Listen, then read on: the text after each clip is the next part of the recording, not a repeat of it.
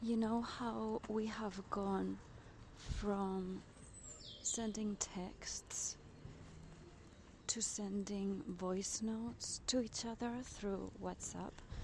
The thing about voice notes that's very interesting, other than the obvious practicality of it, instead of staring at the screen and trying to punch the right letters, you can just talk.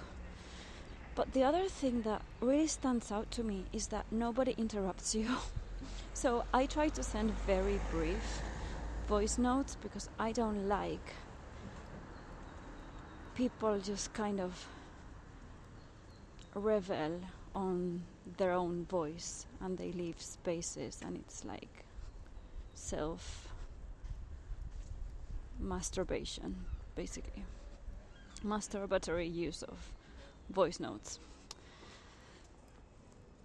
but anyway even if you do use it for brief moments i use it with people that don't let me talk I'll be honest. Because sometimes you know the kind of people that you call them and you want to tell them something and you just want to kind of take your time and they just go on a rampage of what they are up to and what they are and they just don't stop talking. Those people are perfect recipient of the voice note because then you can communicate what you're trying to say without anybody not listening to you and then they listen to you especially if it's brief. Again, I don't encourage you sending a two minute voice note ever.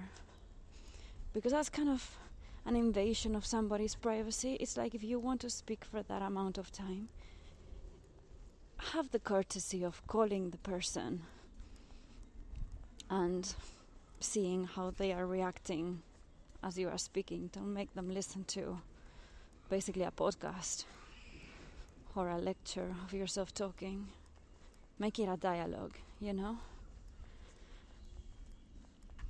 But yeah, that's my morning thought today. I am having great success at communicating with people that otherwise you'd never be able to tell them anything.